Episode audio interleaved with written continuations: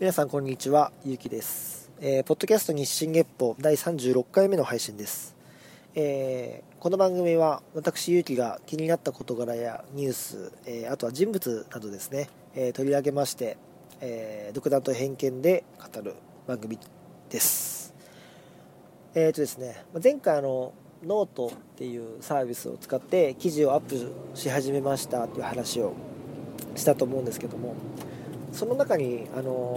飲食店のオーナーは時間っていう概念を無視しがちだっていう、軽視しがちだっていう、そういうところに警鐘を鳴らすよっていうような記事をアップしたんですけども、その中にリンクを一つ貼っておりまして、そのリンクの貼ってあるお店のお話をしたいなと思いまして、そのお話を今日はテーマとさせていただきます。京都にある、ステーキ丼屋さんなんですけど、百食屋っていうお店があるんですよ。百食屋で、そこの、オーナー中村明美さんって方なんですけど、若い女性の方なんですけどね、お子さんもいらっしゃって、子育てと経営者を両立している。それだけ聞いてもね、すごいなって思うんですけども、やっぱりなんていうんですかね、やり方というか手法というか、それがすごく特徴的で面白いので、今日はそのお話をしたいと思います。で、僕がそのノートに書いた、警鐘、要は世の中の飲食店オーナーは時間っていうものを軽視しているっていう話、あそこの部分を少しお話ししたいんですけど、飲食店の経営者って、その従業員に対してどういうふうに思いを持っているかって結構なんですかね、ピンキリなんですよね。本当に愛情を持って、その従業員のことを思って、従業員の幸せ、従業員の家族までの幸せも考えながら、雇っている人もいれば、表向きはそうだけど実際は別にね、悪巧みしてるって意味じゃなくて、できてないという人も多いんですよ。要は、その従業員の家族の幸せまでも意識していると言いつつも、でも結局拘束時間は長い、給料は低い、休みは取れない、なかなか給料もともと低いのにさらに上がらないで、休みも取れないみたいな、そういうやっぱりなんていうんですかね、そういうのがもう普通常識みたいになっちゃってる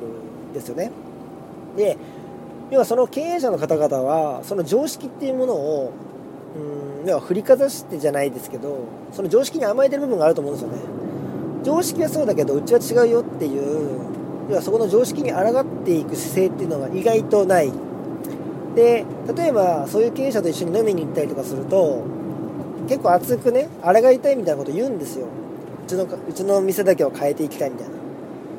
でもその変えていきたいっていうね、その姿勢が1ミリでも見えれば僕はすごい応援したいんですけど、飲みの場で語ってる時にしかその話出てこないで、日常はそれないじゃんっていう経営者って結局口だけになっちゃって、従業員もついてこないと思うんですよね。だったら言わない方がいいし、いや、そうやって理想と現実でうまく理想を目指せてない経営者も多いし、もともとそんな理想を持つことすらも無意味だと思ってる人も多いし、毎日の業務に追われてそこをケアする気力も時間もない、それを要は言い訳にしちゃってる人もやっぱりいっぱいいるわけですよね。で、これって僕はあえてもう悪しき文化って言っちゃってますけど、飲食業界の中では割と普通のことなんですよ。で、僕はそれを異常だと思うこの感覚っていうのはずっと捨てたくないので、あえて僕は悪しき文化って言い続けますけど、どの業界にも多分悪しき文化はあって、で、休み取れない、給料低いみたいな、そういう飲食みたいな悩みを持ってる業界って別にいっぱいあるし、それがなくったって違う悩みがあったりとか、結局業界ごとにあるわけですよね。その悪しき文化とか常識というか、変えていかなきゃいけない常識みたいな課題みたいなものですかね、いっぱいあると思うんですけど、中でもですね、僕が思うのは時間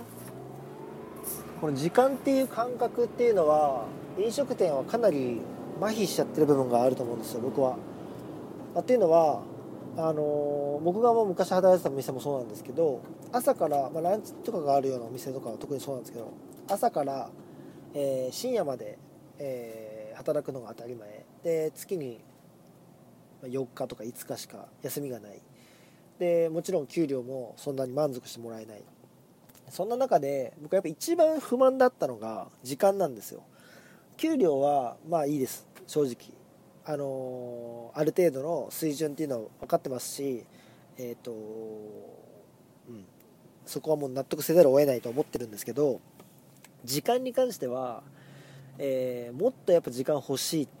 やっぱ朝から晩まで働いて寝て起きて、仕事行って帰ってきても寝るだけっていうような暮らしで、例えば飲みに行くとかに行ったしたとしても結局睡眠時間を削るしかないので、そういう状態で、しかも休みも取りたい時に取れない。例えば土日に休み取ろうなんて言ったらやる気がないと思われてしまう。それってやっぱどうなのかなっていうのは僕はすごいあって、やっぱ時間っていうものをかなりこう拘束している、がんじがらめにしている自覚っていうのがどれだけ経営者にあるのかなっていうのが僕はすごい疑問で、例えばですね、ある僕が知っている経営者の方の話なんですけど、その方は、従業員にですね、日曜日出勤希望っていうふうに言われて、じゃあ日曜日出勤するときは、特別手当として、休日手当みたいな感じで、休日出勤手当みたいなもので5000円支給するっていう約束を従業員としたにもかかわらずしなかった人がいたりとかね、しれっとしなかったりとか。要はそういう人ってでも結局嘘ついちゃってることになっちゃうわけじゃないですか。もちろん気持ちは分かんないですよ。その本当はあげたいんだけどあげれない、だったらちゃんとそれを説明すればいいし、最初から言わなきゃいいし、だからできない約束をしてできないことを特に何も説明することもなく、しれっとなかったことにしちゃうっていうのはやっぱ経営者としてずるいし、それは誠意がないと僕は思うんですよ。なので僕はそういう人って時間を、要は自分が思い通りにできない、従業員って時間を思い通りにできないじゃないですか。経営者はこの日休みたいって言ったら休めますけどできないので、その重みっていうのをどれだけ考えているのかなっていうのをすごい思っていて、それは一つの僕は一番かもしれないです。僕の中では一番の変えていきたい常識かなって思っていて、そしたらですね、僕はそのある記事で読んで、でその後日セブンルールっていう番組にも出てて、まさにこういう人が、ね、取り上げられるような時代になってきたんだなって思ったんですけど、百食屋っていうお店ですね。でここがやっぱ斬新なやり方をしていて、百食屋っていう名前だけあって1日100食しか売らないんですよステーキ丼屋さんなんですけど、1日100食しか売らないって決めて、100食に合わせて仕込みもして、100食売れることを考えて人もシフトを組んでやるので、まずお肉とかも無駄がない、要は廃棄がない、原価が変に上がらないので原価率ギリギリまで使えるわけですよね。メニューを作るときにちょっとこうね、廃棄が出てしまうような、形でやっているとどうしても廃棄のことも考えながら原価考えなきゃいけなくなっちゃうので、例えばステーキ丼だったら5枚つけたいけど4枚でやんないと利益が出ないとかね、そういうこと考えなきゃいけなかったりするんですけど、ちゃんともうその5枚でギリギリなんとかやっていけるんだったら5枚にちゃんとつけられるみたいな、そういう計算も立つ、無駄がない。人件費も暇な日とか、忙しい日で、今日は無駄な人件費を払っちゃったな、今日は、もっと人件費払ってでもいてほしかったなっていうのがない。そして100食売り切ってしまえば残業なしで帰れてしまう。で基本的にそこのお店は人気店なので行列ができているので、100食っていうのは時間の問題で売れてしまう。それが2時だったり2時半だったり、そのケツがね、いつものその開店と違う、人によって違うので、やっぱりお客さんによってそこがちょっと変わってくるだけであって、基本的には3時とかには帰れる、最後まかないを食べて、じゃあお疲れ様ですって帰れるような仕組みになってるわけです。なので、給料も安定しているし、労働時間も安定しているし、その3時以降の時間っていうのは時間っていう形でちゃんとこう授業に何ですかは、還元されてるわけですね。で、経営者である中村明美さんも仕事を終えて、もうまかないも食べずにですね、子供を迎えに行って子供と一緒に帰って家でゆっくりと子供と過ごす、1分でも早く子供に会いたいという気持ちで経営をされているらしいです。僕はそれを見てね、なるほどって思いましたね。僕の知り合いで、友達で、いつか僕が、経営者になった時に雇ってよ、お前の下で働いてみたいよって言ってくれるやつがいたっていうかいるんですけど、冗談で9時6時の仕事でお願いしますっていうね、冗談で僕に言ってて、いやいやいやとか言って、僕がやりたいのもやっぱ酒を扱う飲食っていうのもあって、それはいやいやいやって思ってたんですけど、お酒使わないでランチ需要に応えられる人気店を作ってしまえば、可能なんだなっていうのをね、ちゃんとこう証明しているお店がこうやって取り上げられて、すごい勉強になるなと思って、僕はその記事を読んでセブンルールも見たんですけども、やっぱねこう工夫をやっぱしてるわけですよね。自分の経営者である中村さん自体も、この時間帯にがっつり忙しい分にはいいけど、夜は自由に使いたいとかで、そういう人は世の中にいっぱいいるだろうということで、そういう店を作って、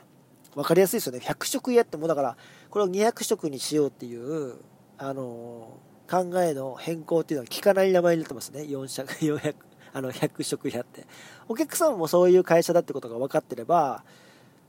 ね、ちゃんと理解もしてくれるでしょうし、新しい働き方の一つとして世の中にこう、問題提起を促すようなお店でもあるなと思って、僕はすごくね、応援してますし、僕行ってみたいなと思ってるんですね。応援ってその別に上から見せる応援じゃないですよ。すごい尊敬して、僕はそういうなんですか、柔軟な発想で経営をできるようなお店作りをしていきたいなと思いました。で、僕も例えば、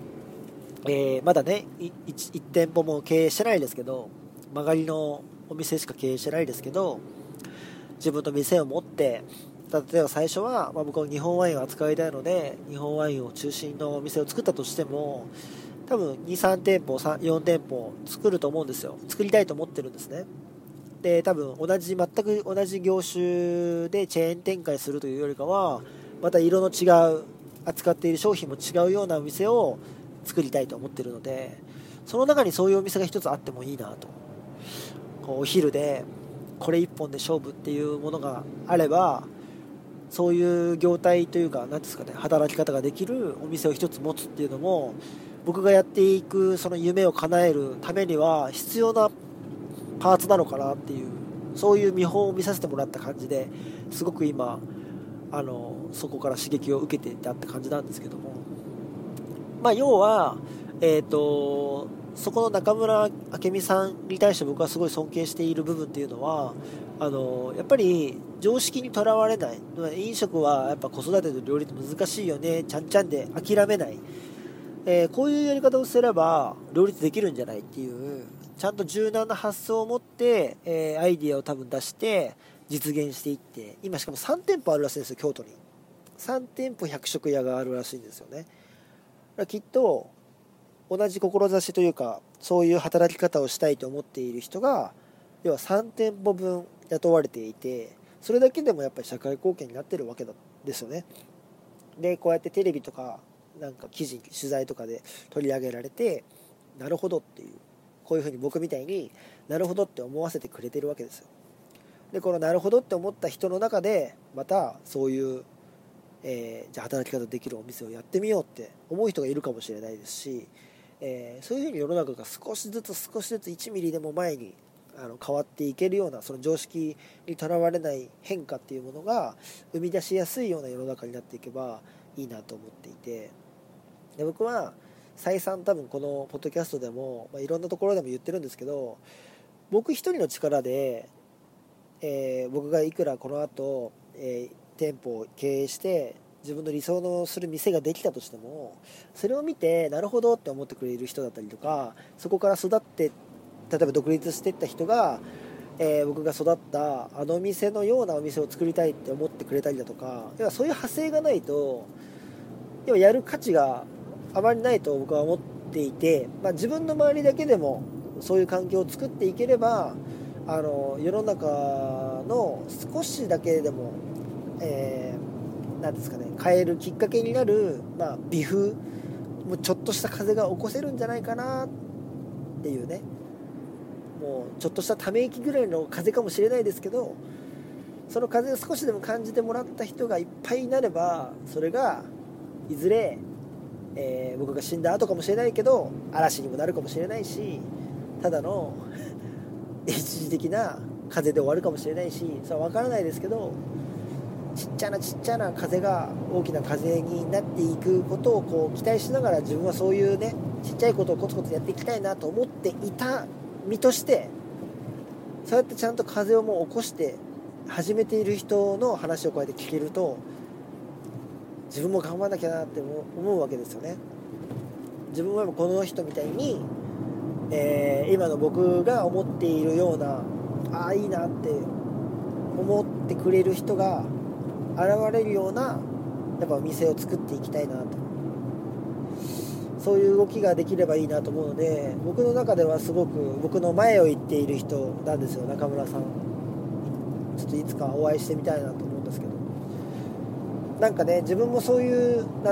経営者になって、ある程度こう発信力もついてくるような立場になれば、そういう人とこういっぱい語り合いながら新しいアイデアを生み出せるような、そういう感じのね、話し合いとかができたらすごい楽しいだろうなと思うので、そういう意識のある人はこれからも僕は追っていきたいですし、参考にどんどんさせていきたいと思います。もう本当にね、言い方は悪いですけど、どんどん僕はそういう人を見てパクりますもう恥も知らずパクります。でもそれは本当リスペクトで、本当に参考にさせていただきたいなと思って、だからやっぱりその僕は常識に抗っていきたいので、ずっと人生をかけて常識と抗っていきたいと僕は思っているので、その古臭いお店から学べることっていうのももちろんありますけど、反面教師にしたりとか、あとは新しいことをやっている人、それがすごいいいなと思えば平気でパクります。そうやって僕は自分の成長をしていきたいなと、そんなことをマジで考えさせられるようなお店なんで、僕その記事を読んでもらってもいいと思いますし、セブンルール、もしバックナンバー見れるのであれば、百食屋の、セブンルール見ていただきたいなと思います。すごく面白いやり方をやっているので、そういう店が一つでも二つでも増えていけたらいいなと思いますし、僕もそうなりたいの、追いつけ追い越せで頑張っていきたいなと思う、そういうきっかけをくれた方の中村さんのお話でした。多分飲食以外でもこういう常識とは違うことあえてやって、世の中に少しでも違う、いつもと違う風を吹かせてる人っていうのはいると思いますし、そういう人はやっぱ僕は見本にしたいなと、リスペクトしていきたいなと思ってますので、そういう情報もね、どんどんアンテナ張って吸収して、何回も言いますけど、どんどんパクっていきたいと思ってます皆さんもそういう情報があればいただけたらすごい嬉しいです。今回のお話は以上です。意見とか今言ってたような情報とか、くれる際はメールアドレス、24geppo@gmail.com、24geppo@gmail.com、またはツイッターですと yuuuuku_1009、こちらの方に、リプライでも DM でもいただけたら嬉しいです。しばらくこんな感じの、今日もちょっとですね、ごめんなさいね、車の運転しながらの収録になっちゃってるんですけど、僕的にはこの何のメモも見ない自分の頭の中で話を構成してお話しするっていうのも一つのなんか今勉強になっちゃってるので、これをちょっと続けていきたいなと思っているんですよね。まあ、ちょっと皆さんが聞きづらかったら聞きづらいよっていうことも教えていただきたいなと思うんですけど、そういうのがなければこの運転収録ちょっとこう何ですか情熱大陸のインタビューみたいになっちゃいますけどそういう感じで、お伝えし続けられたらと思ってますので、そこも合わせてご了承とご愛顧よろしくお願いしますという形で今日は終わりたいと思います。というわけで今日は以上となります。お相手はゆうきでした。それではまた次回よろしくお願いします。さよなら。